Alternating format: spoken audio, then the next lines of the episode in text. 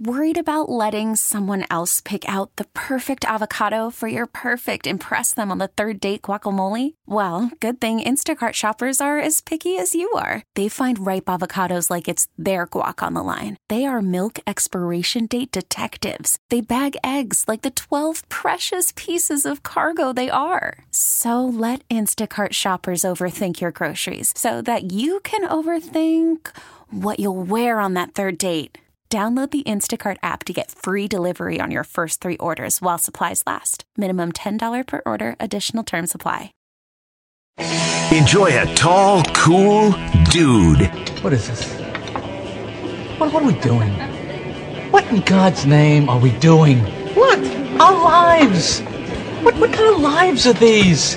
We're like children. We're not men. No, we're not. We're not men. It's the nightcap. Are we going to be sitting here when we're 60 like two idiots? We should be having dinner with our sons when we're 60. We're pathetic. You know that? Yeah, like I don't know that I'm pathetic. On WGR Sports Radio 550. So then you asked yourselves, isn't there something more to life? Yes! Yeah, well, let me clue you in on something.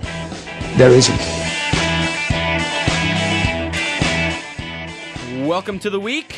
It's the nightcap with Joe DiBiase on WGR. It is Super Bowl week. The Sabres are back. It's a lot happening.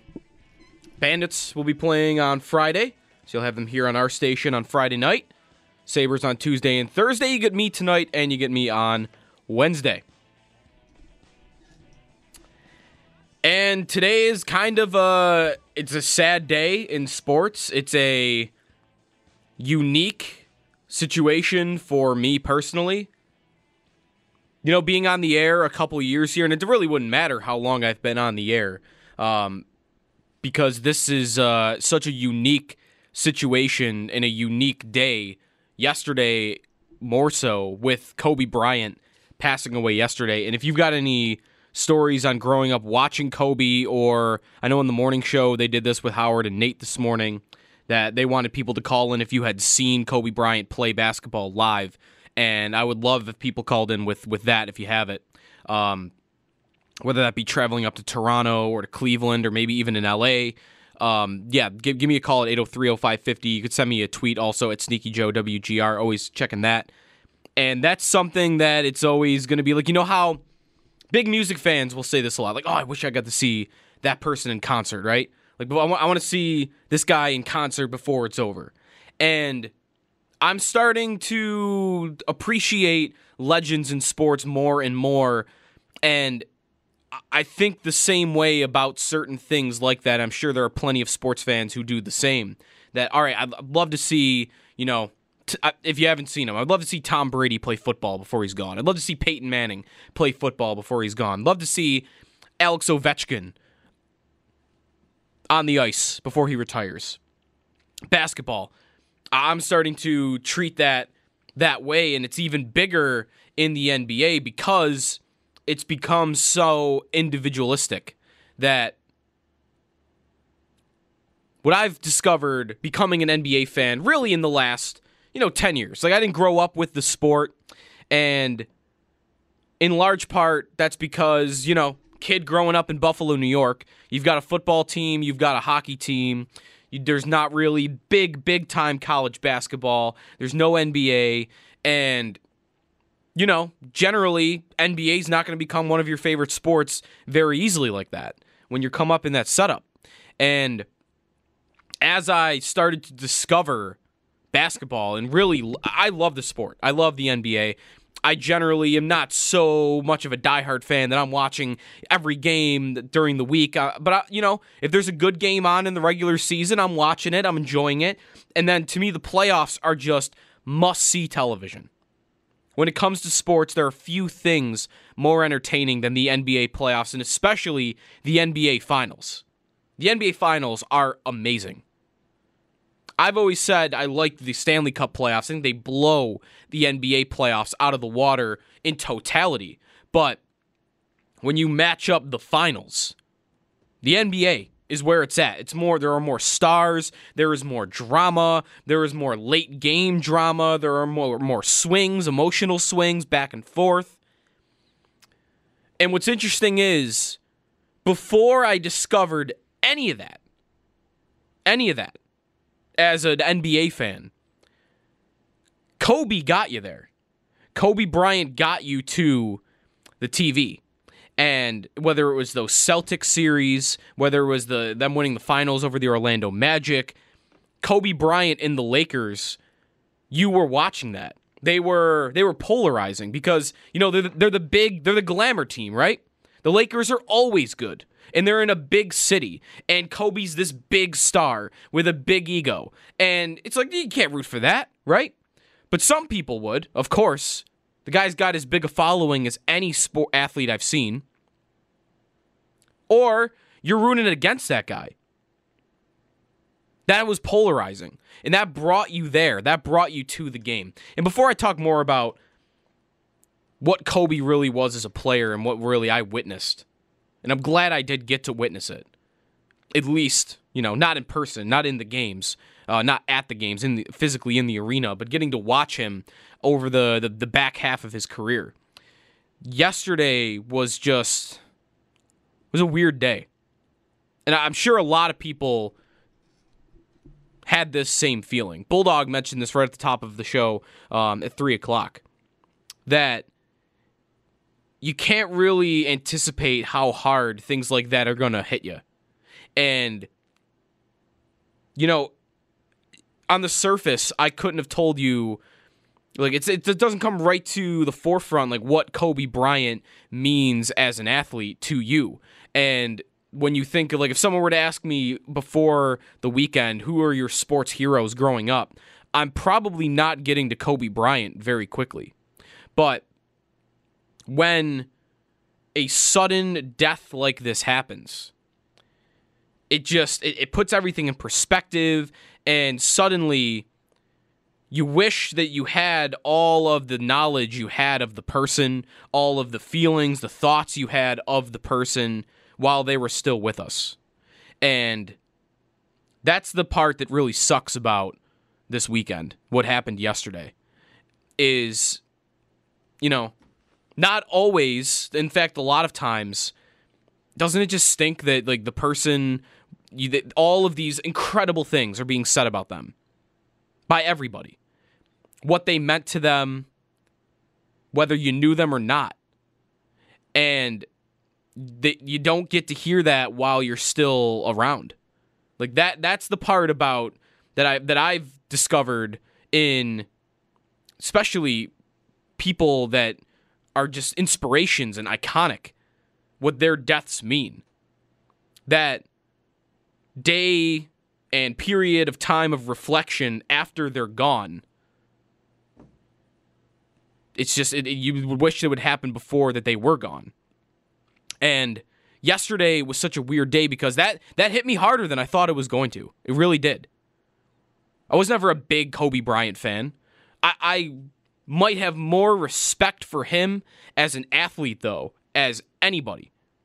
It, it was a different kind of respect. It was a different kind of fandom. This is not you know, watching the Buffalo Sabres as a kid, watching Brian Campbell and Danny Briere and Ryan Miller and playing the Ottawa Senators. It's not that kind of rooting for a guy. It's not like the Bills even with Josh Allen or the Bills back in the day um, with Kelly and them. Like it's not it's not like that.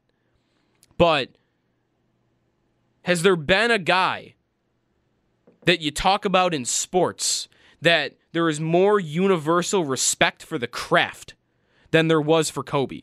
because that was all what was coming out yesterday. And I think I had the same reaction to the news that most people did. Like, what? Kobe, Bryant? And that was the that's the weird thing. Like, there are no there's not a lot of Kobe's in the world. Right? Name another Kobe. So when you get the text Kobe Kobe died. That was the text. That's how I found out. I was not on social media when it happened. I just got one text message from my brother. Kobe died. You read that and you're like, okay, he's either just being a, an idiot right now, being a jerk, or somebody in what the, the news world, the reporting world is just wrong. They've just got it complete mess up. Someone got hacked. This is not really what happened. because it's so out of the blue. It's not like it's not like the guy was sick. It's not like you would have seen this coming in any way, shape, or form. Kobe Bryant's been around. He has been like at games. There's the video that's going kind of viral around Twitter right now with his daughter Gianna. They're in the front row of a Nets Hawks game. Of all teams, of all matchups in the NBA, they're at a Nets Hawks game, and Kobe is explaining something on the court to Gianna, who of course is was an up and coming basketball player in her age group.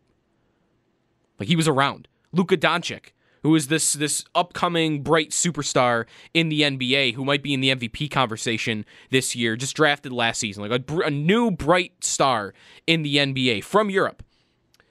There's video uh, last week, two weeks ago, Kobe in the front row at the Mavericks game, and he's slapping up Luka. He's like messing with him, but in a joking way.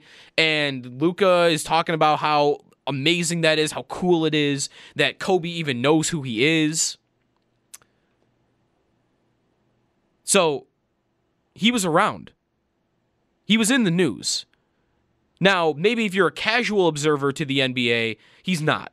But in NBA circles and basketball circles, watching games, following it on social media, like Kobe Bryant's been around. He is getting into many business. Uh, he was getting into many business ventures that other players tend to do or try to do in their post uh, their post careers. The guy won an Oscar last year. He's got a couple of media com- he's got a media company. He is worth over 300 million worth over 300 million dollars. So he knows what he's doing business-wise. He's got that intelligence on that side of things. And then you just see Kobe died. And I, like many people who probably found out that way, ran to social media. And that's really I, I think I got there right when it just started it just it started spreading like wildfire. But one observation I'll make from yesterday, and that I was just disgusted from yesterday, was what Twitter became. Now, once facts started to really hit the light of day, Twitter Twitter really came through. People sharing stories of Kobe Bryant, people sharing videos, people spreading good things that he's done in communities and what he's done business wise and what he was like as a father and how he talked about his kids even whenever that hit the public eye it was a wealth of knowledge that you didn't have before that now everybody is just spreading around and is everybody is sharing and that was cool but beforehand twitter was just like i had to log off I, I had to. I, I am usually keeping my eye on social media, Twitter mostly, once in a while to see what's going on. I just had to shut it down. You had MSNBC reporting the wrong thing about who was in the helicopter. You had just people rushing to how many victims there were. And again who was in the helicopter? Like we we heard that like three different ways before we finally found out the truth.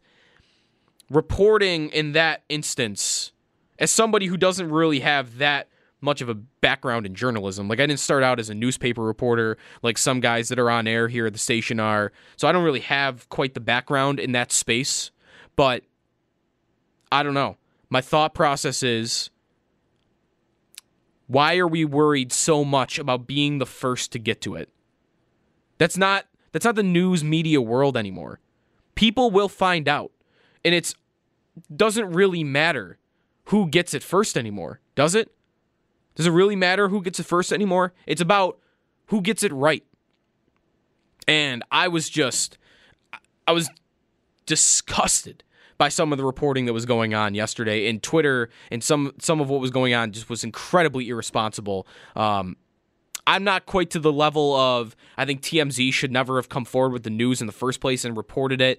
I, I do think that in a situation like that, maybe you have to find a system, you have to find a way to not have that hit the public before the family knows because that's out there right now that the sheriff the sheriff's department uh, in LA they're they're upset because before they were able to contact the families TMZ had already reported it. That's not a good situation. That's not a good spot. You don't want that. So I'm not going too far forward with this that, hey, you can't report it at all, but it needed to be more responsible. It needed to be more courteous on a day like yesterday when it, the news is that momentous, the news is that big, and when people are losing lives like that, and how many people would have been affected by it, I would have liked to see more responsibility on Twitter. Now, I don't know.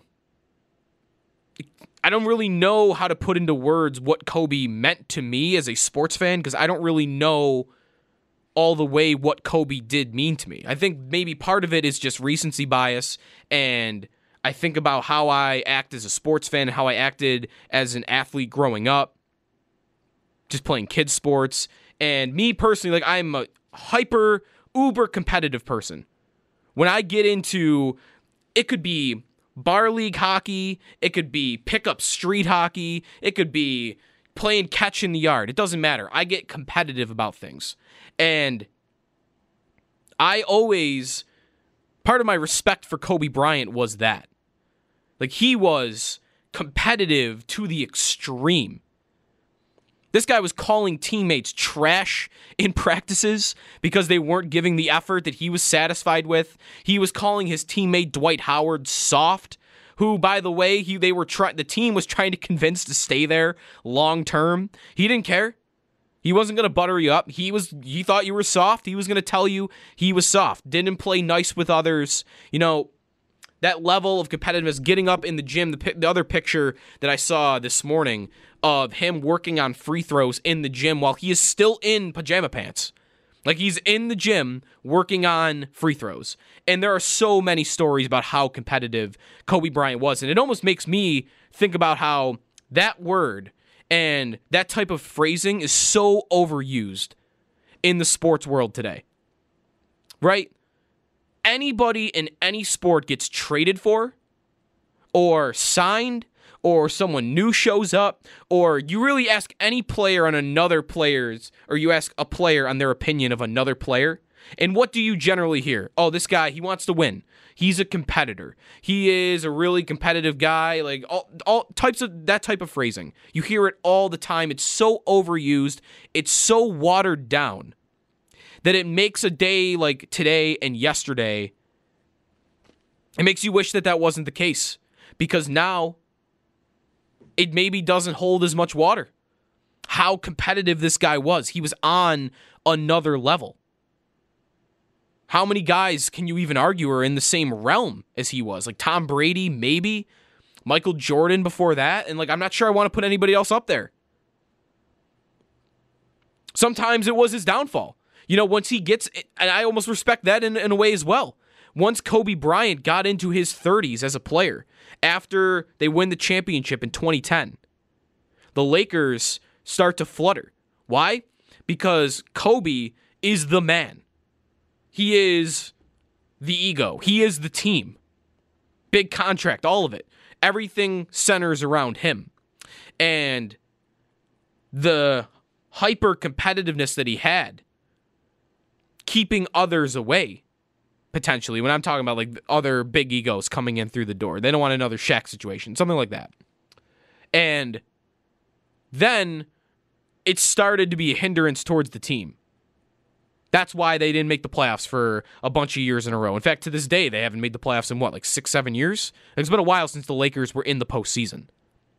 And part of that was, hey, Kobe's in his 30s. He's not quite the same player that he used to be in his prime or even once he hit his 30s. And we just don't, without getting another superstar, we don't have the supporting staff to be able to continue to win at this level. And part of that was his competitiveness. But obviously, you're not going to take that away from him. He won five championships because of that. There are so many things about him that you just might you're never going to see again. The competitiveness maybe is that. Maybe the competitiveness is that. Maybe we never see some somebody to that extreme again, to that level. He also and when you think about what today's NBA is, it's just what? super teams. It is stars teaming up with each other, and they're gonna. It doesn't even matter really what team it is. Anybody, the Miami Heat, the Golden State Warriors, the Cleveland Cavaliers, it doesn't matter. It's just stars who are buddies getting together, teaming up, and we're going to go win a championship. This is how we're going to do it. Right? Friends just joining each other. And it's always multiple stars now. The Warriors had four. The uh, the Cavaliers had 3. The Heat had 3. Who before that? Who am I missing? The Celtics. They had 3. Kobe until this last year when Kawhi Leonard did it with the Toronto Raptors, and he had some help. But Kawhi was on such another level that he was the first and the only championship, this last one with the Raptors, since Kobe and the Lakers won it in 2010, where you could go, oh yeah, that guy won it. That was no super team. That that guy carried his team to a championship. Kawhi Leonard did that last year, and then you've got to go a decade back to find another team that did it, and it was Kobe. Twice with the Lakers.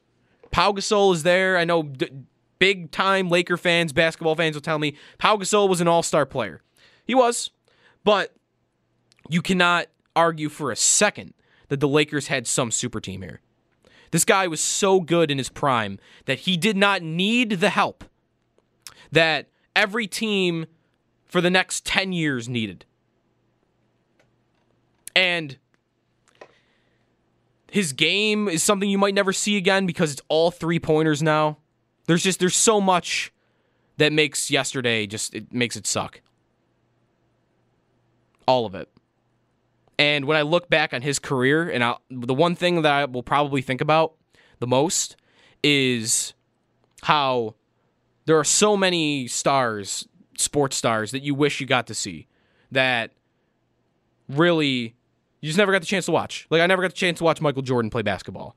Never got the chance to watch, you know, Joe Montana. Never got the chance to watch Wayne Gretzky or Mario Lemieux. Didn't get the opportunity. Never got the chance to see Muhammad Ali. Jordan, again, never got the chance to see Michael Jordan. Kobe was my generation's Michael Jordan.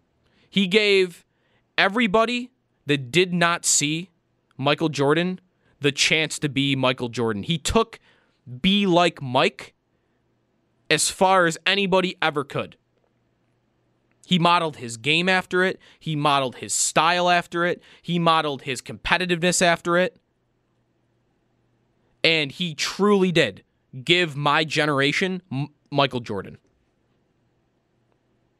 803-0550 is the phone number if you've got any Kobe stories.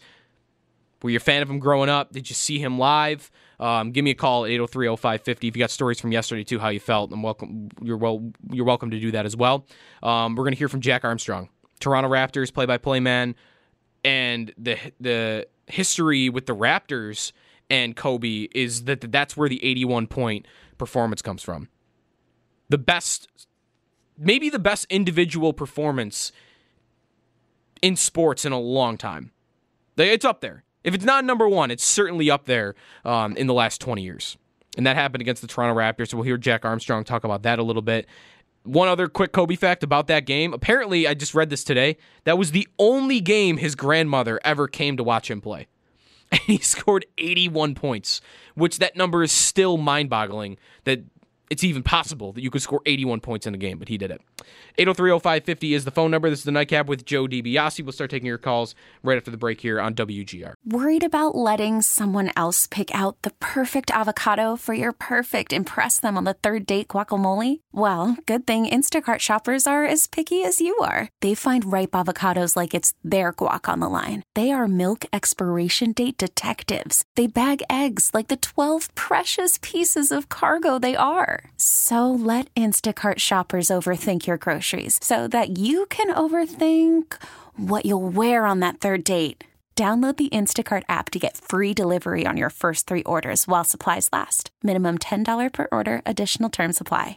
We really need new phones. T Mobile will cover the cost of four amazing new iPhone 15s, and each line is only $25 a month. New iPhone 15s? Only at T Mobile get four iPhone 15s on us and four lines for 25 bucks per line per month with eligible trade in when you switch.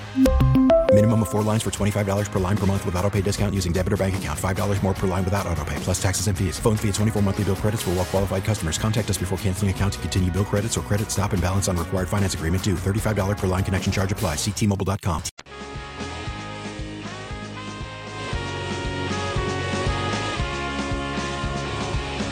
Like I thought he was going to live forever. I thought he was invincible. I thought he was, you know, he he played like that. He he walked like that. He was just a, a confident young man. And when Jerry West drafted him, I remember him telling us when he went one on one against Kobe.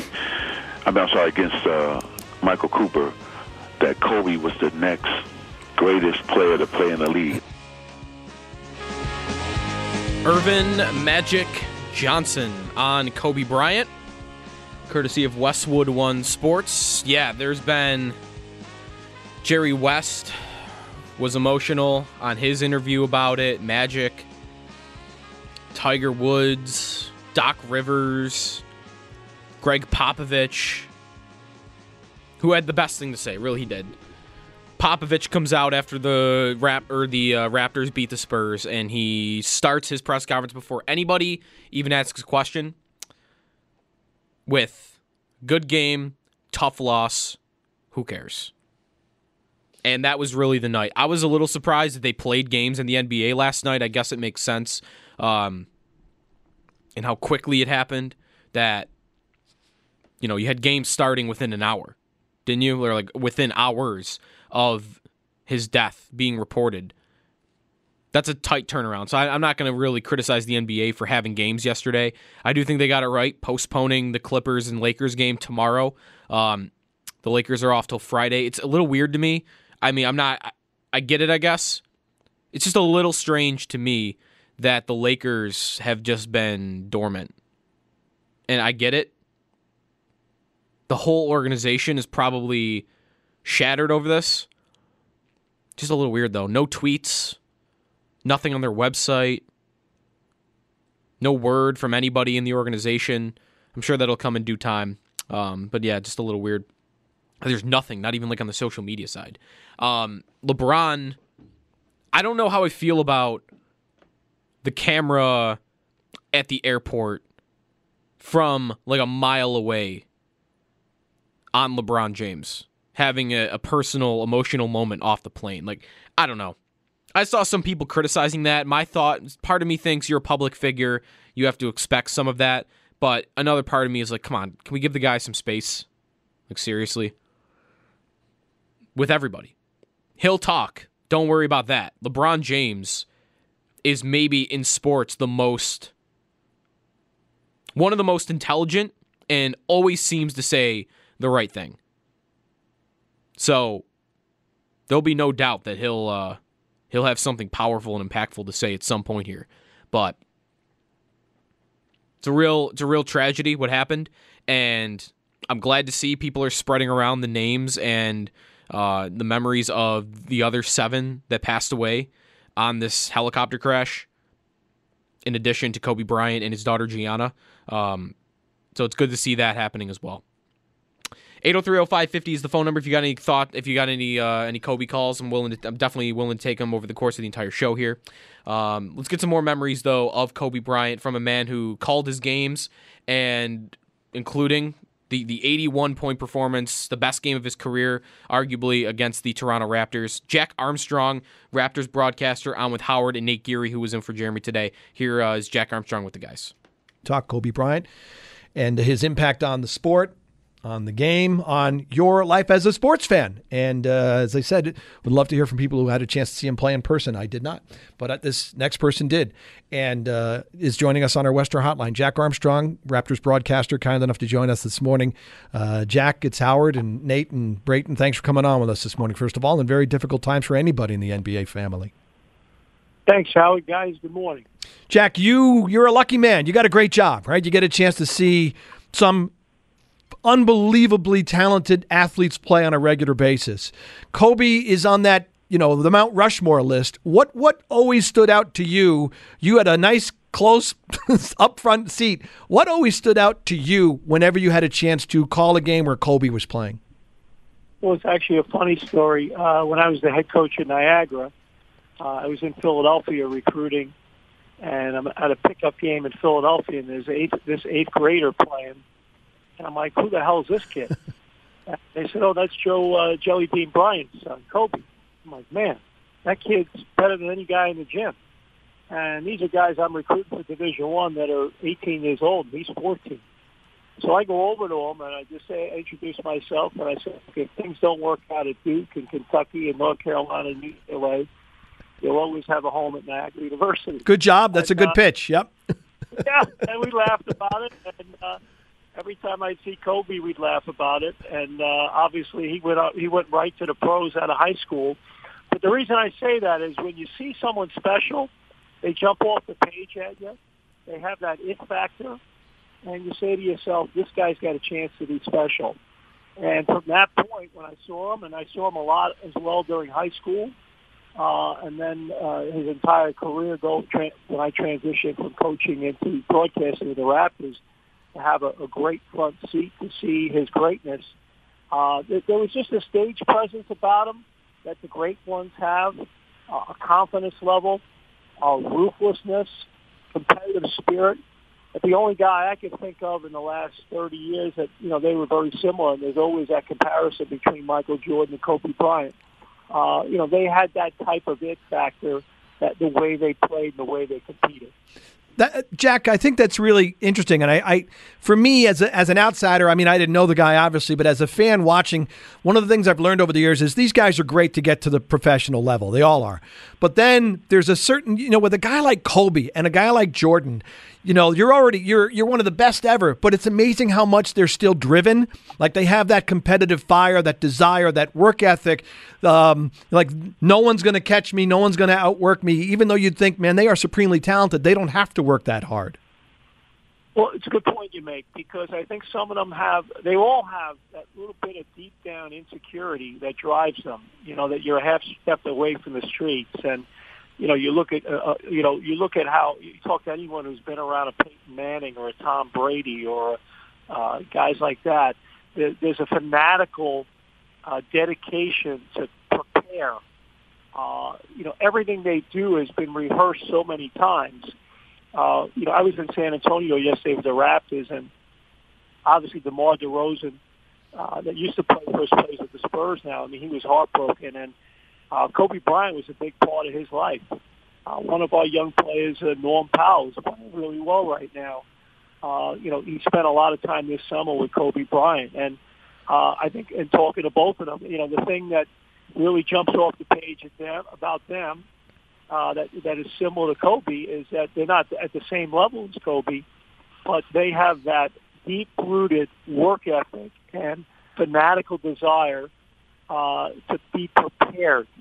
And I think so often when you get into big moments, uh, usually the guys that perform at the highest level, uh, what do they say? Excellence is a habit, not an act.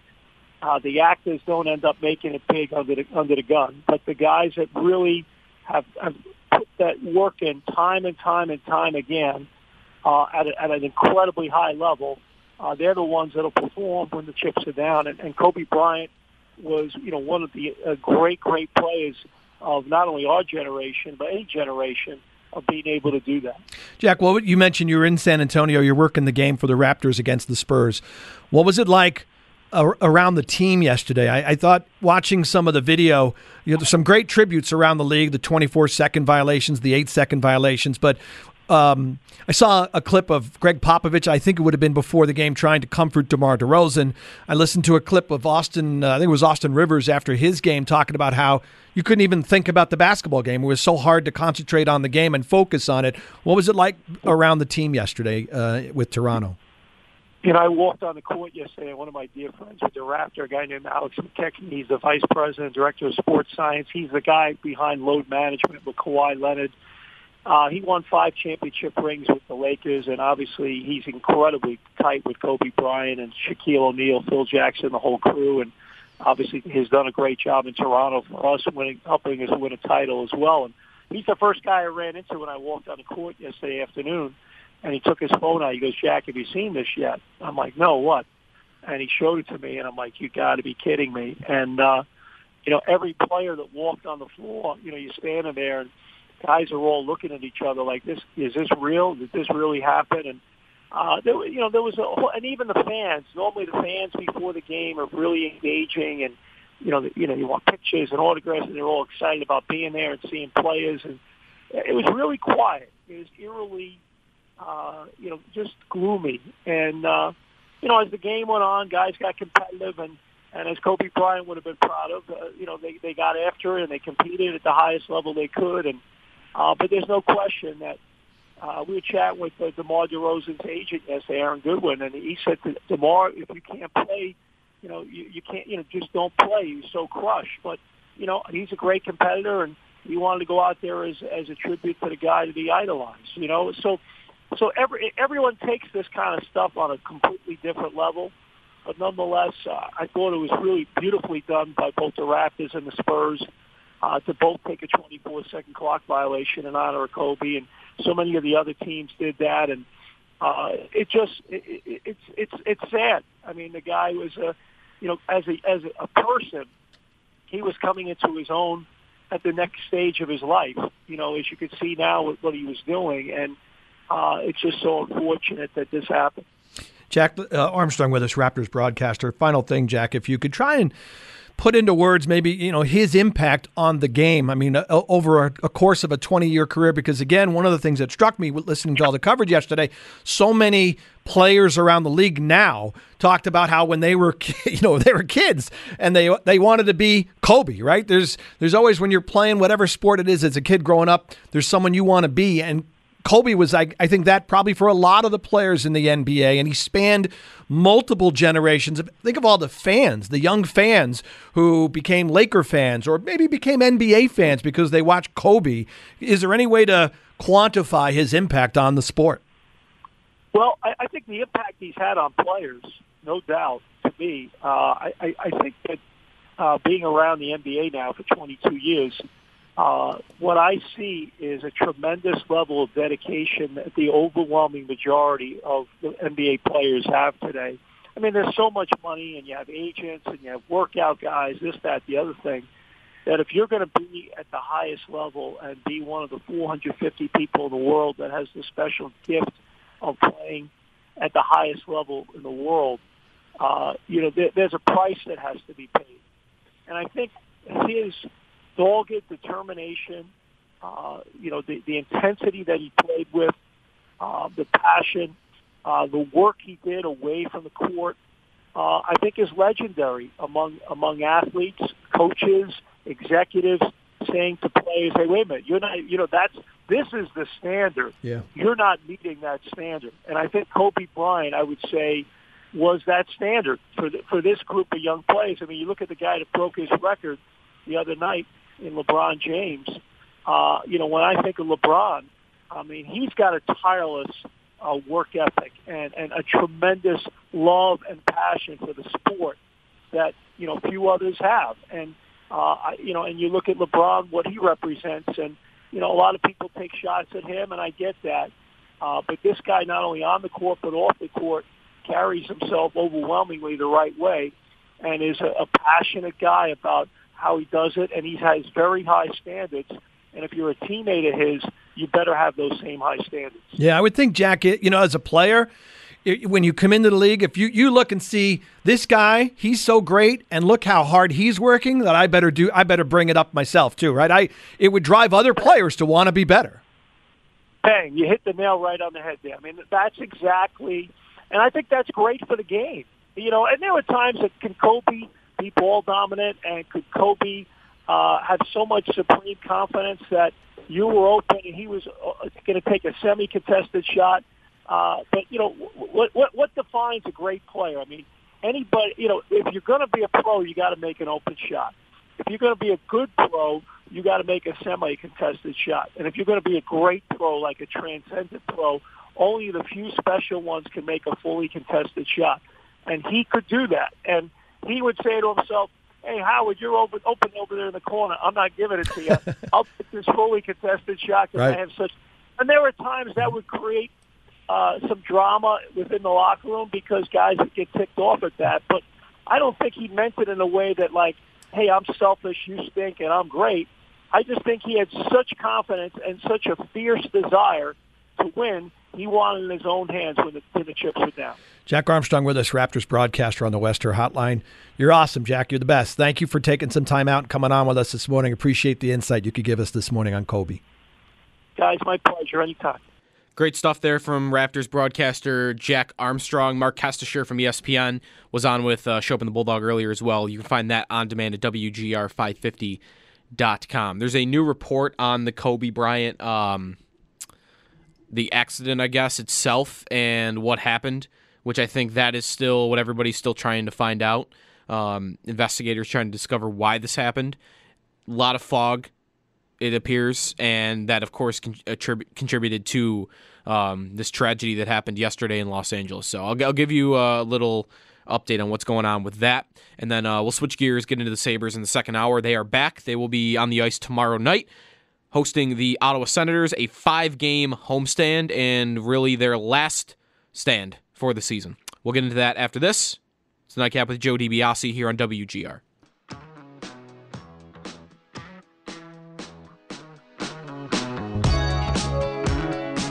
The news is just so devastating for, for Vanessa and, and, his, and his family. And there's just so many people he touched. And, you know, it's, it's looking at my young players and, and seeing how emotional uh, they are. They didn't even know him, you know, and uh, it just tells you how far his reach was. So, I mean, this is just shocking news for all of us. And sorry, I don't have a lot to say. Uh, I just can't. Uh, I have to go talk to a team. An emotional Doc Rivers, the head coach of the Los Angeles Clippers, last night. Clippers Lakers for tomorrow night has been postponed. Date to be announced later. I think it's a smart move by the NBA. Um, and all the remembering Kobe Bryant as a player, as a person, his daughter Gianna, the seven other victims on board the helicopter crash I've re- really not seen a lot of attention paid to the actual crash. Um, so just give you a couple updates if you haven't been keeping up with that side of the story. Um, I did see WBEN, our sister station at 9:30, just tweeted out a few minutes ago uh, a report, a national report from the AP that there was no black box on board the helicopter, which is a little strange. Um, that would give more insight into what actually happened. That there's other details though in the story that the last radio transmission from the pilot to air traffic control was that they were in a ton of fog and that they wanted to raise altitude and that's really when um, when things started to go wrong but it was a, fog issue and there's a lot of um, back and forth i guess on the helicopter the pilot was given special permission to fly in that dense fog which is not granted to everybody, and that it was deemed unsafe even for the LAPD uh, to not fly their helicopters at the same time they were being grounded. So I guess there's a there's a little bit of debate on whether that helicopter should have been in the air at all, but it doesn't sound like it was uh, too abnormal. Um, so yeah, there's just a little update for you on what ap- actually happened with the crash and um, the tragedy that took Kobe Bryant's life yesterday in Los Angeles a player that did mean a lot to me, an athlete that meant a lot to me, and I think you can just you heard uh, Jack Eichel talked about it today. He spro- he sprained his ankle twice, and his motivation to fix it and to get back even stronger was watching the documentary I think the Netflix has on Kobe Bryant and how he dealt with his Achilles tear in late in his career. There are stories like that everywhere in sports. I, I wonder if there is a pro athlete that had that knew who Kobe Bryant was that wasn't in some way inspired by him. Super sad. And it is a death that hits harder and more wide, more widely than any I can remember. Rivals Princess Diana, Whitney Houston, John Lennon, Michael Jackson. Like you've got to go into music, and it that that's really what it is. He's a sports figure, but he is a sports figure that transcends sports, and You have musicians like that where there's been similar um, types of days like today where that's happened, but this is really in sports. This has been, it's it seems this has been the hardest hitting one that has happened because I couldn't give you an example of anything close. Me and Mike Baggerman from WBEN, also down the hall, um, when I came in today, we were having that same conversation. Like, wh- what is this even compared to? Like, what is this day compared to? And I got Jose Fernandez, the Marlins pitcher who lost his life a couple of years ago in a boating accident. Like, that's that's that that was that was awful, but you don't have much else. Forty-one years old, out of nowhere. There it is on on Sunday afternoon. Kobe Bryant gone. The finality of it is that knot I think you have in your stomach because every once in a while it comes back to you like that's it, it's final. Kobe's not coming back, and that is just that's that pit in your stomach. That to me, every time I look up and I see something on Twitter or I see something on the TV that just reminds me, it's like, oh, he's gone. That's right. You got to keep reminding yourself of the finality of it while we're having the conversation, remembering him. And that's that. That can be tough. All right, we'll switch gears, get into the Sabres. Um, they're on a five-game homestand. If, if you want to give a call, though, on Kobe Bryant, I will, of course, take it. So you can do that at 803-0550. Um, but we'll switch gears a little bit. We'll get into hockey. The Sabres are back in action tomorrow. And uh, Jeff Skinner back on the ice tonight, today at practice. So uh, pretty important to um, any slim playoff hope they may have would be Jeff Skinner coming back and scoring some goals. So we'll talk about that when we come back on the Nightcap with Joe DiBiase on WGR. Is this the Nightcap? No, this is Patrick. Is this the Nightcap. No, this is Patrick. Is this the Nightcap? No, this is Patrick. Time now for the Nightcap on WGR Sports Radio 550.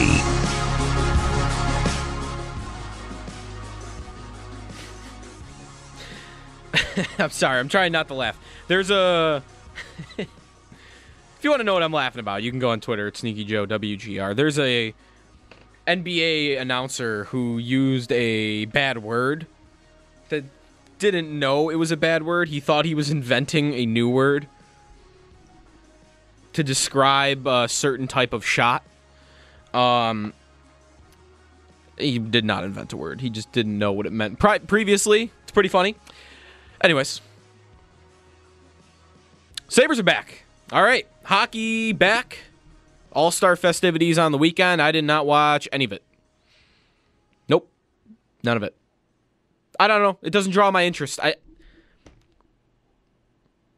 I take off from sports this this past weekend. Pro Bowl, All Star game. I will I give the leagues credit though. I will give the NBA credit, I will give the NHL credit, I will give the NFL credit. I believe pretty much every sports league right now is doing the best they can to make these games entertaining. I like that it's not like it was 10 years ago where they would just put the games on and that was it. If you watch, you watch. If you don't, you don't. It's for the sponsors anyway, it's for the kids. So I don't really care if you care. That seemed to be the attitude with most sports league. Now, sports leagues, now they're like they're trying. The NHL switches to 3 on 3. Okay, that actually makes sense on paper. The games are more watchable. Are they watchable still? Not really, but they're more watchable than they used to be. They used to be unbelievably bad. It was not hockey. You could not call it hockey. It's hockey now. Cuz guys can't hide. You can't hide the laziness as much. There is a little bit more effort. They've gotten the effort level to go up, what, like 30%? It's gone up. And that's been in large part due to the three on three. The format makes it a little more exciting. It's a series of games rather than just one game. Um, you get some more entertainment that way. I like that they're trying new stuff at the skills competition, the Shooting Stars Challenge, which I didn't. I saw the highlights of it. I didn't really, didn't really like it that much, but I like they're trying it.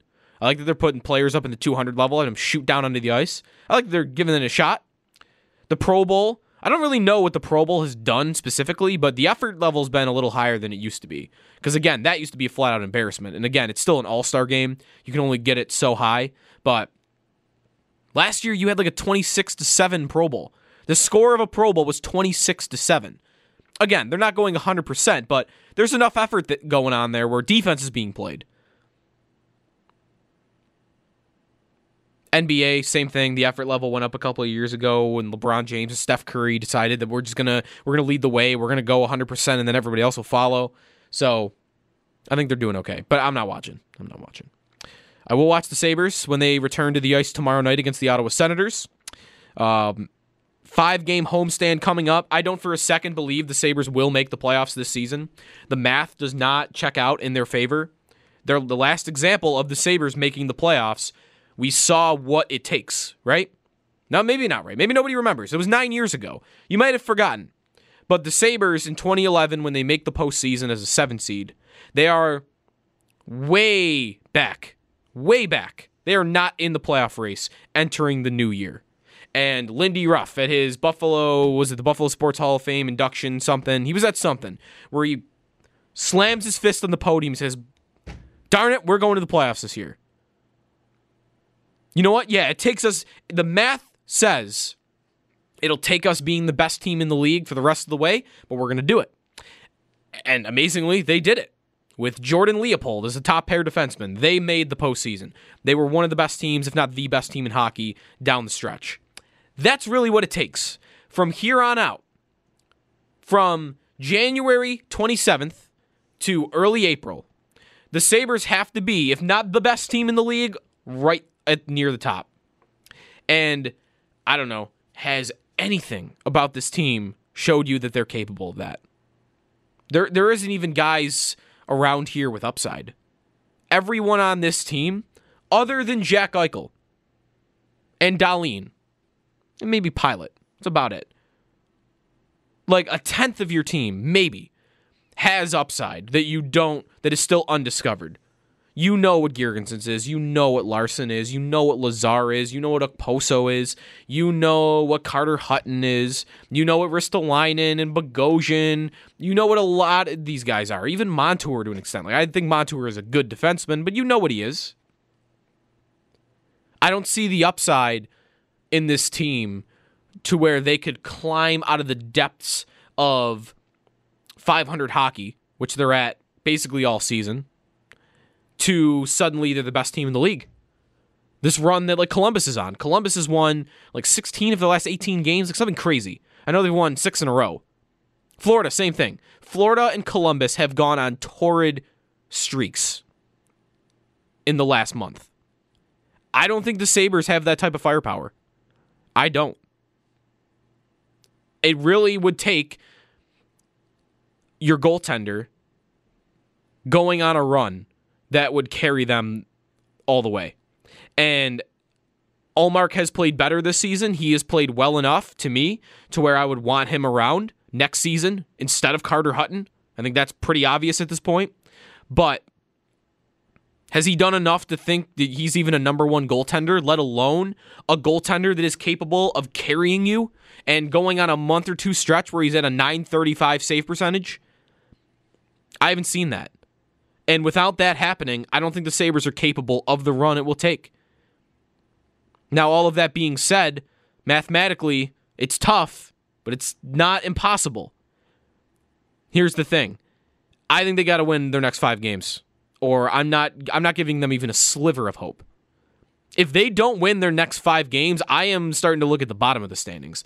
I'm going to start looking at, oh, okay. Well, Detroit. I, I, this is a signal right here that I have not looked at the bottom of the standings until this very moment. I cannot believe it. Detroit is at 28 points. They're that bad? I knew they were like on a historically bad pace, but what? 28? Okay, sorry, sidetracked. Detroit's got 28 points in 51 games. Holy cow. it's so bad. It's like worse than the Tank Sabres. Anyways, okay, so you're not getting the first, you're not getting last. They have a 23 point lead on last. Um, but I'm going to start looking beneath you. I'm going to start looking at, all right, let's go Montreal. Let's go Rangers. Montreal's tied with you. Rangers are one point back.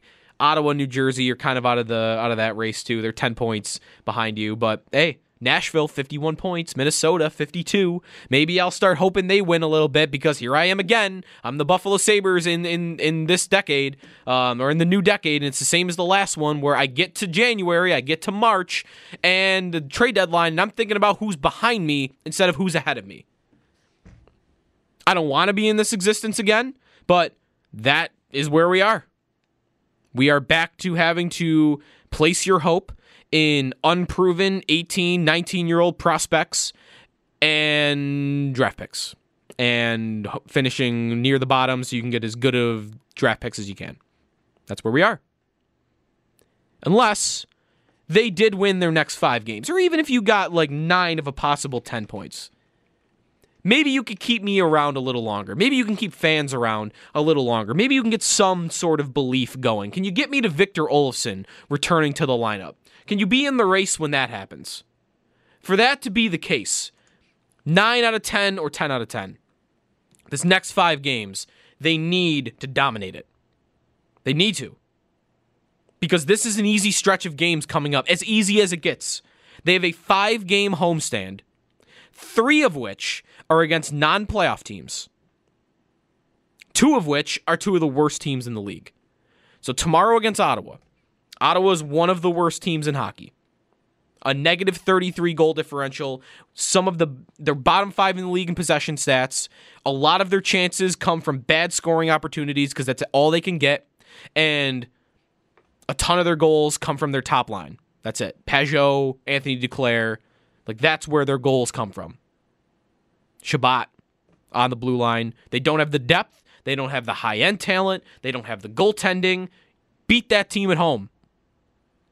Then you play Montreal. Now, Montreal's tied with you in the standings and they have a better goal differential, but you're at home. That's a beatable team. If you told me you're at home against a team that's tied with you in the standings, I should want to expect to win that game. Carey Price has not been good this season. He is not. Montreal's dealing with injuries. Jonathan Drouin, uh, Joel Armia. They've had guys hurt. So, not scared of them at home. And they're below you right now. Technically tied, 51 points. Win that game. Then you play Columbus. Saturday matinee. For some reason, the Sabres play have a much better record in Saturday afternoon games. Columbus is on a torrid streak. I'm not going to build that up to be an easy matchup by any means, but hey, they're not one of the best teams in hockey. They're not Tampa. They're not Boston. They're not Washington. They're not St. Louis. You know, top wildcard team. They're better than me, but I'm home. Let's see if I can get a win out of that. Because if I'm going to make the playoffs, those are the games I'm going to have to win. The only ones I'm going to be able to afford to lose are against the top teams. So Columbus is that third game. Then Colorado. Again, I'm not going to build that to be an easy game. They're the second best team in the Western Conference. Not easy, but it is home. And then the fifth game is against Detroit, who I just realized and can't believe they only have 28 points. 28 points. It's January 27th. When did the Sabres hit 28 points? This year. And they're not even good. They're the Sabres. Again, 28 points. That is a 13 point lead in last. Imagine a season so bad that there's no there isn't even drama to who finishes last. Part of the reason that that Sabres tank year was embarrassingly and sadly the most fun I've had as a Sabre fan in 10 years is because there was drama to that season. We were scoreboard scoreboard watching the hell out of Edmonton and Arizona. That was a tight race. We were rooting for those teams hard. And it came down to the last few games. In fact, this it came down to the second last game. Right? That's the Columbus, the Cam Atkinson game where the Sabres clinched last because there's only one game after that, which I think is at home against Pittsburgh. Detroit doesn't even have that going for them this year. They have a 13 point lead on last place. So you better win that game. You don't beat Detroit. That's definitely over for me. I don't care what you did in the previous four games. You don't beat Detroit. Get out of here. I, am done with you. Start selling everybody that's a UFA. Every single person that's a. If they don't beat Detroit on February 6th, I want every single player who is an upcoming UFA gone by the weekend. Maybe not by the weekend. They have a game the next night. But they need to get 9 out of 10. That's what the math really adds up to if you want any shot. you have a 10 point gap between yourself and a playoff spot. Florida has 61, Carolina has 61. That's third in the Atlantic, that's second in the wild card. There are two teams ahead of you. That's actually not that bad. For being 10 points out, to only have two other teams in between you and a playoff spot, that's not bad at all. So I'm not as worried about that, but I will say Toronto is one of those teams, and again, I would expect them to make the playoffs. Toronto's four points out of a playoff spot. Then you've got Philly, who's not in a spot; they're one point out. Ten point gap. If I get that nine out of ten, let's say I do get that five game win streak, and let's say everybody in front of me plays 500 hockey. Now I'm sitting five points out going into February. Again, don't like my odds, but I might be in a race here. I think I'm in a race if that happens. Maybe one team plays slightly above 500 hockey, so maybe I'm talking about six points. I don't know. But I think if you can get within five points by the deadline, which is in a month, then I'm not going to say never on it. But to do that, you're going to have to put together either one enormous win streak, like the 10 game win streak they went on last year, or I've got to put a couple of four game win streaks together, or a five game win streak and a th- four game win streak. I got to get some win streaks piled up or they're going to have no shot. Skinner's back. I do believe that helps.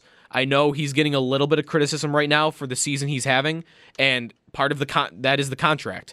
And to me, I don't really like to factor in the contract when thinking about what a player is. That is in a way separate. It's more so separate, I guess, when the guy has just signed because there's nothing you can do about it. It's different when Zach Bogosian's on your team and he is a black hole on your blue line and he's eating up $5 million of cap space, at that point, get him off my team. Get me some cap relief and improve my roster. Skinner just signed the deal. That's not going anywhere. There's no chance. So to me, I don't care about the contract. Look at what Jeff Skinner is as a player. Look at what his career is. He does this every other year. He really does. He goes from a 30 five ish goal pace one year to he's somewhere between 20, 25. This is what he is. This year, 11 goals in 39 games, about a roughly 23 goal pace. Last year, 40. This is going to become a trend, the every other. Before that, 24. Before that, 37. Before that, 28. See what's happening here? There's a trend. Skinner does have seasons like last year. You will get those years out of him where he is one of the best even strength goal goal scorers in the sport. And he will have seasons where he scores between 35 and 40 goals. It will happen. But he will also have seasons where he's in the 20s and even in the low 20s. He's had like 4 or 5 years in his 10-year career where that's happened. And that's especially going to be the case when you're putting him with Marcus Johansson. And do not forget that this guy, who, yes, scored 40 goals last year, you're expecting him to do how much when how many of those 39 games were played with Vladimir Sobotka? He basically played with one line mate for the majority of his season. Because guess what? Vladimir Sobotka is not only not he's not scoring opportunities you give him, he is not doing anything to get you into space and to put the puck on your stick in prime scoring opportunities. You want to look at why Jeff Skinner's goal total is at it is? Maybe you should look at the line that he was on more frequently this season than any other combination. He was playing with the worst offensive player on the team and you wonder why he has 11 goals? I, I don't need him to play with Jack Eichel. I'd like him to play with Jack Eichel right now. To, not, not kidding you. I'd, I'd like to see Reinhart on the second line and put Skinner up with Eichel. But I don't need Skinner with, with Eichel. He's proven in his career during his time in Carolina that he can produce when he doesn't have an elite center. But I still need, if I'm not going to have the elite center, then I need the other two line mates to be pretty good and he's got one. Marcus Johansson's been pretty good this season, but I need another. And that's been the biggest downfall of the Sabres right now. That second line center spot, that's where you're missing it. You that's that's who's at fault for Jeff Skinner's goal total. It's not him.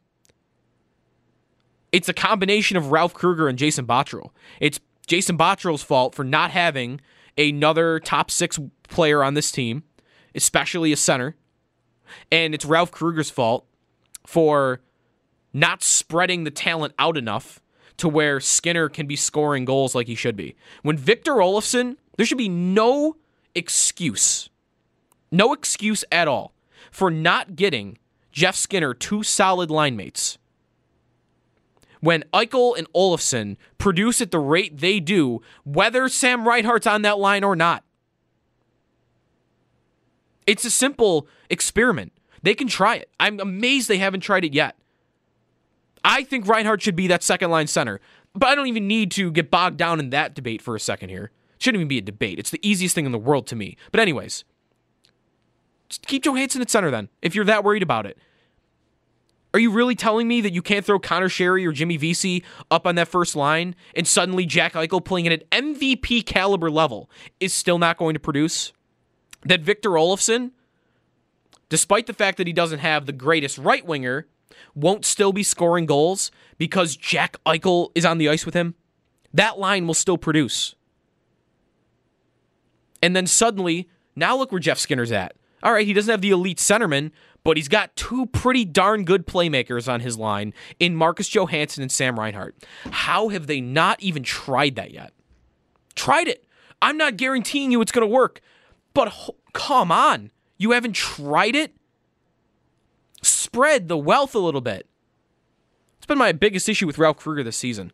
I've, I've been impressed with a lot of what Ralph Krueger has done system wise and communication wise and his intelligence level. You can hear it. His comments on Kobe Bryant today he this guy is incredibly smart.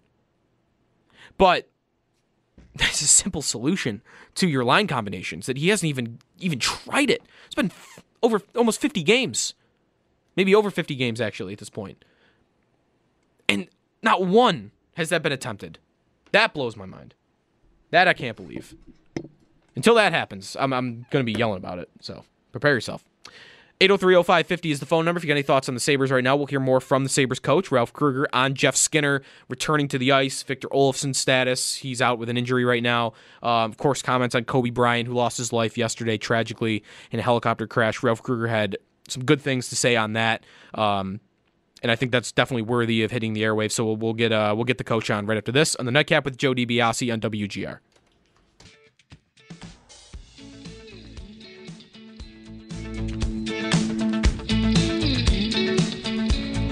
Welcome back to the Nightcap. Joe DiBiase on WGR. Got two shows for you this week, two nightcaps. Tonight, Wednesday. And then Tuesday, we've got Sabres hosting the Senators. Thursday, the Sabres host the Montreal Canadiens. Friday, Bandits against the Rochester Knighthawks. I'll be at that game, actually. So you'll have that here for you on WGR. Sabres back at it. Bye week last week. All star break. The games in hand thing has been a thing for them all season. That's now caught up because of their bye week going into the All Star break. So uh, we no longer have to uh, mention games in hand. They're just 10 points out. That's it. Ralph Krueger, uh, very intelligent and very um, thoughtful, thought provoking um, comments on Kobe Bryant today. That's a part of his meeting with the media, as well as uh, the the team itself getting back in action. Jeff Skinner getting back on the ice. Victor Olofsson's status as well. A lot of good stuff here from the Sabres coach. So we'll bring that to you now. Here is Ralph Krueger meeting with the media early today. Jeff Skinner a go tomorrow? Do you know him yet? Yes, Jeff's go. Yeah. ask about. If he doesn't catch flu tonight. I could ask about Victor Olofsson's progress. How's he doing? Yeah, we're we're optimistic that uh, you know we, we still need to, to give it a couple of weeks probably, but uh, he's progressing in a really good way. So it's uh, every step's been positive, but we're definitely not going to rush the situation. When you looked at the schedule here, how much was it imperative you practiced a long time yesterday and today? Yeah. you're not going to have maybe another three weeks to do it. Yeah, no, it's definitely uh, one of those where you're curious about the reentry, and I have to say it's been outstanding. Yesterday was a little bit more jagged, and uh, you know some timing and hands were were off, but today we were really impressed with the with the engagement of the players and the speed and the tempo, but you don't have a lot of practices ahead. I mean, it's going to be about conserving energy between the games and the pace that's coming at us. And we are happy to get back to games, but uh, again, we just need to be efficient with our video meetings. We need to be efficient off ice and how we communicate with the guys to find the balance between information flow and keeping them fresh as we as we go through the pace ahead, which is going to be exciting. It's going to be fun, but it uh, you know we need to manage it really well. You talk about curious to the reentry. How curious are you to enter back into a game against a team that is playing tonight is not going to be there first? Well, we need to have an excellent start. There's no question that uh, coming out of this game against Jersey tonight, that Ottawa will have that uh, game warm edge. So we need to be bang on. We need to be simple and just stay true to our principles as we find our legs. And we need to expect that, you know, there will be 10 minutes of acclimatization. But once we get that, I feel confident that, you know, we can use the, the energy that we feel in the group right now and channel it in the right way. It's going to be. Uh, it's, there's going to be some good battles ahead. This group looks battle ready to me and feels battle ready, and you can feel a freshness that's channeled down the right path right now. It's um, so so maybe maybe we turn that into some good hockey here. What is your I'm sorry. What is your message to your team for how to approach the rest of this season? Keeping our picture small, we haven't changed anything in our strategy. So all this pause did was pause truly in the sense that we re-entered yesterday as if we hadn't had the break. And uh, you know, we're working in very small pictures of development here, and we are pushing each other to continue the growth and every day, and not not to uh, do anything other than take care of what we can take care of. And we, you know, we need we know know there's some business ahead. Everybody's clear about that. We speak openly about it, but as soon as the the path ahead and the challenge of it is clear, we get back to a small picture, and that's what we're going to do right now: is keep it small, keep keep uh, pushing each other to improve, uh, keep keep cementing the type of hockey we need to play to be competitive and to be a top team in this league. And we all knew it wouldn't happen overnight, but we want to fight for that here every day. And uh, and get ourselves back in the race is certainly something we know is not going to happen overnight, and we, we, we need to stick with our process. We had 10 excellent games in a row before the break where every game we were in, every game we were competitive, every game we were feeling Sabres hockey in, in periods. And uh, what we'd like to do is, is start seeing it through 60 minutes on a consistent basis here. And that, that's what we're concentrating on. How have you seen, yeah. how have you seen Linus adjust to and kind of grow into his role as a starter? He's never played this much in the NHL, obviously. No. I mean, I guess everybody who becomes a starter needs to have this phase at some point in their career. They'll, you know, any, everybody went through it, and what we like is just the way nothing has changed in the way he behaves off the ice or away from the games. Nothing. He, he's the same guy he was in the summer when I spoke to him.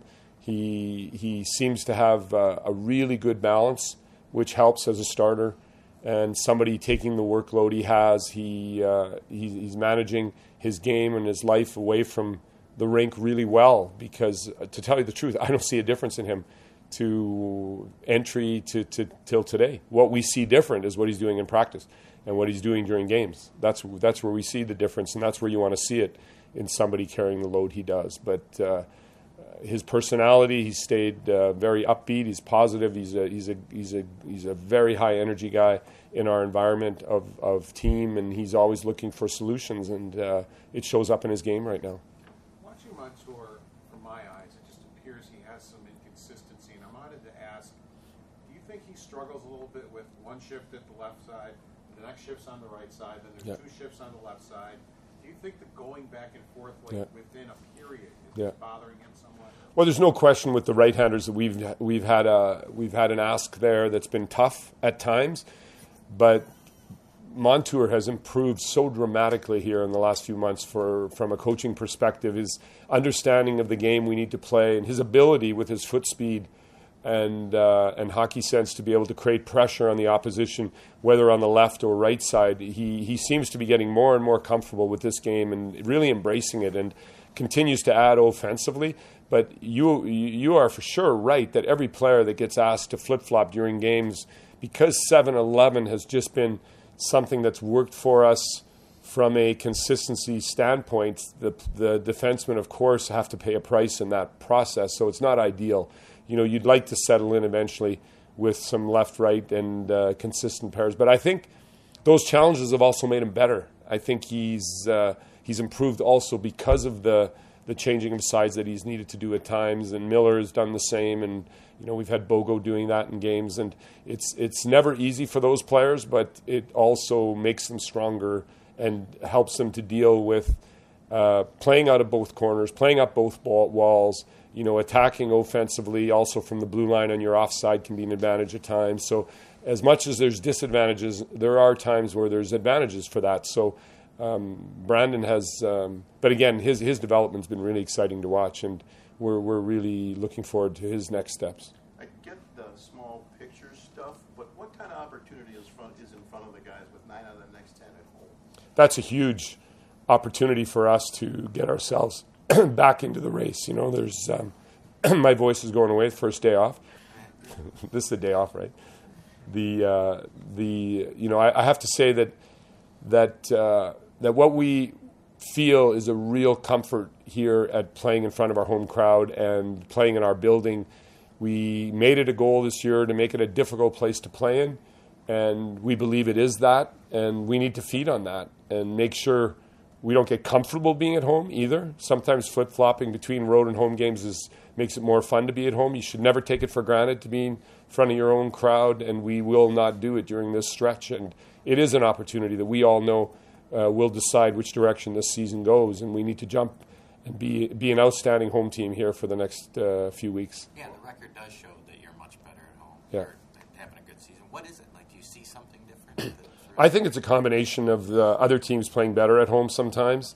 Uh, we we've spoken about this on the road. I've spoken with all of you about it. That I had a feeling that there is no real difference of engagement between our home and road games from the players. Uh, our finishing on the specialty teams has been a little bit rougher, and uh, I actually like in this last 10 game stretch the way we've stepped up on the road. I think we've been a more competitive team, we've been a better team on the road, and we're not afraid of that, uh, that those stretches coming ahead. But it is, it is a different, uh, different opposition that you're often facing, uh, an opposition who, who hasn't done the traveling here into Buffalo and, uh, and, and just getting used to that pace. We are still at heart a young team, and we still are a, a team with, with, with uh, that's learning to deal with all of the, uh, the pressure put on you in the National Hockey League through travel. You know, but I think we're getting better at it. I, I do see improvement there, so let's keep building on that. What was the phrenology yesterday? You guys, coaches in the office, found out about Kobe. How did that go for you guys? Uh, that was really shocking. I, I don't watch television at all, and I did last night. You know, it's uh, it, it, I love the world class athletes, and I get goosebumps thinking about the uh, the amount of amazing athletic performances I saw from from Kobe. And then if you look at how he how he was uh, working on his his next stage of life, I think that's being spoken about a lot uh, because it is a tough step for a superstar like that. And uh, yeah, it's just extremely tragic to uh, you know to have a, a, life cut so short from somebody who had the opportunity now to inspire so many people, and that's gone. That's gone forever. Nobody can take that that space, and um, I always find that tragic because you know the world needs good leaders, the world needs good examples, and the world needs people that can inspire other people. And you know the world lost a, a big inspiration yesterday from uh, you know with Kobe going. Did he have the impact in Europe that he had in the United States, or how would it be different there than it was here? Yeah, I mean basketball has really grown in in the international s- space, and you can see how much uh, basketball means in countries that people wouldn't believe that it's such a major sport in in Germany, in Italy, in Spain, in, in Croatia, and all those countries. It's it's like a top, top, top attended sport. So uh, the superstars of the NBA are, are big names there, and it's uh, it's resonating right now. My family's all in Switzerland right now, and it's it's front front news everywhere in a country where basketball isn't even big like Switzerland. So he was he was bigger than the game itself in so many ways. Well said there from Ralph Krueger, the Sabres head coach, on uh, Kobe Bryant, who we have spent much of the uh, of the day talking about here on WGR. And on uh, here on the Nightcap. You can check out a couple of really good interviews. We played one of them earlier. Jack Armstrong, Raptors broadcaster, with Howard and Nate this morning. That's on demand at WGR550.com and the radio.com app, as is Mark Kestecher from ESPN on with uh, Schopp and the Bulldog earlier as well. All right, we'll come back and wrap things up. Any final words you got? Any last calls? 803 0550. Last call in the Nightcap after this here on WGR.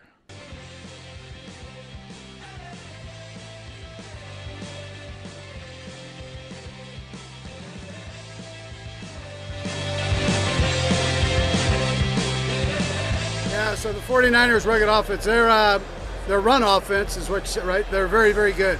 Uh, but you can't slight Jimmy either because Jimmy's a good player. And he can throw the ball when needed. So uh, you've got to play complete game, offense, defense. Make sure that you're sound all the way around. Chiefs head coach Andy Reid. Oh, yeah, Super Bowl week. With all the tragedy that happened yesterday with Kobe Bryant and the helicopter crash, I think, uh, you know, I kind of forgot that, oh, yeah, Super Bowl this week. Um, that's Andy Reid. There's a lot of stuff going on in the NFL today that's uh, newsworthy, reports at least wise, that is not related to Chiefs and 49ers on Sunday.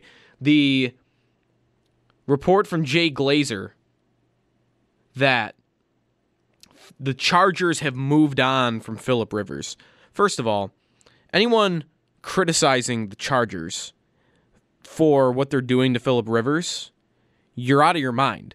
The Giants did the opposite with Eli Manning, and they basically threw away four years of Odell Beckham and whatever good young players they had on their team. They threw away four years to let Eli go as long as he wanted. I appreciate that the Chargers, after one really bad Philip Rivers season, go, all right, we're going to cut the cord. We're going to move on because this isn't working. And we know that you're the, the greatest quarterback in our team's history, but when you're making decisions based on the future, you should never look in the past like that. And the Giants did that. Look at the Giants. Do not do what they did with Eli Manning. They should have kicked Eli Manning out the door four years ago. And the Chargers are now doing that with Philip Rivers, and maybe they replace him with Tom Brady. I don't know. That'll be ticket driven, of course. Or maybe they find a way to get Tua Tagovailoa. They're sixth overall, one pick behind Miami. Miami might go up to get Burrow anyway. Um, I have a crazy-ish, hot take-ish opinion on what the Bengals should do first overall. By the way, it's not really where I was going with this. It was more Philip Rivers directed. Um, anyways, on Rivers, moved his family to Florida. My guess would be he's either in Tampa or he retires. Maybe even backs up. I can see that. see Philip Rivers backing up to Jameis Winston. You just have the two most turnover-worthy quarterbacks in the league in one place. Uh, it could happen. The Bengals, by the way, I'll get to it now, so that way I don't spend too much time on it. The report slash rumor is that the Dolphins want to move up to one to draft Joe Burrow. I would act for three first round picks. If I'm if I'm the Bengals, I think I'd do it. I really do. I, I that might be crazy to say because Joe Burrow might be the next franchise quarterback that comes into the league, but I like Tua more as a player. And he might be injury prone, and that's a risk. But I think there is a much higher ceiling there with Tua. I think he has better athleticism. I think the the the age isn't is a thing there. And I'll be honest, I'd be a little gun shy with Burrow because he only had one incredible year. It was as incredible as it gets. Maybe the best college football season ever, but where were you before that? Where were your draft prospects before that? Where were your big seasons before that? That would have me a little bit worried. And I think if I could get three, two extra first, would I rather? This is really what comes down for me. If I could find a way to have either Joe Burrow or Tua and two extra first round picks, I'm taking Tua and two extra first round picks because I'm not that confident. I would pick Joe Burrow ahead of Tua, but I'm not that confident that he's just got to be better. This is already a crapshoot drafting quarterbacks. And in this specific circumstance, I think there's a great argument to be made that the Bengals should move down to five. The issue there, though, is then maybe you have to move back up a spot or two because you've got two teams on the quarterback hunt behind you in in the Chargers and in the Carolina Panthers. They pick six and seven, and two, three, four could all be available to be moved up in. So maybe the Bengals would have to use some of that ammo to move back up higher, but I'd still do it.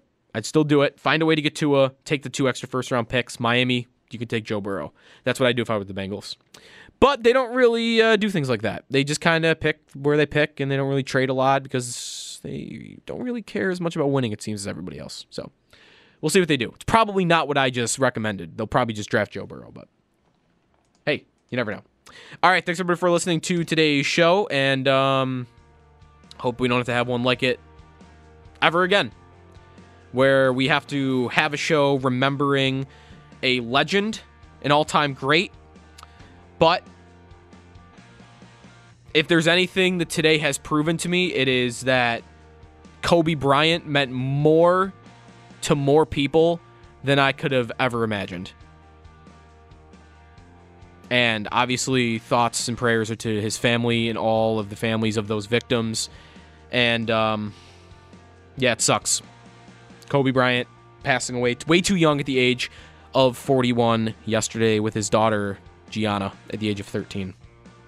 All right, thanks everybody for listening to today's show. I'm sure there'll be plenty more Kobe Bryant um, memories and stories coming your way on ESPN Radio. So stay tuned for that. So this has been the Nightcap with Joe DiBiase. I'll be back with you on Wednesday here on WGR.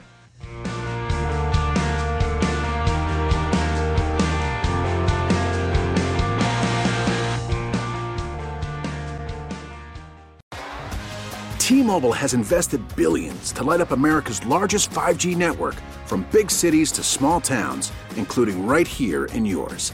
And great coverage is just the beginning. Right now, families and small businesses can save up to 20% versus AT&T and Verizon when they switch. Visit your local T-Mobile store today.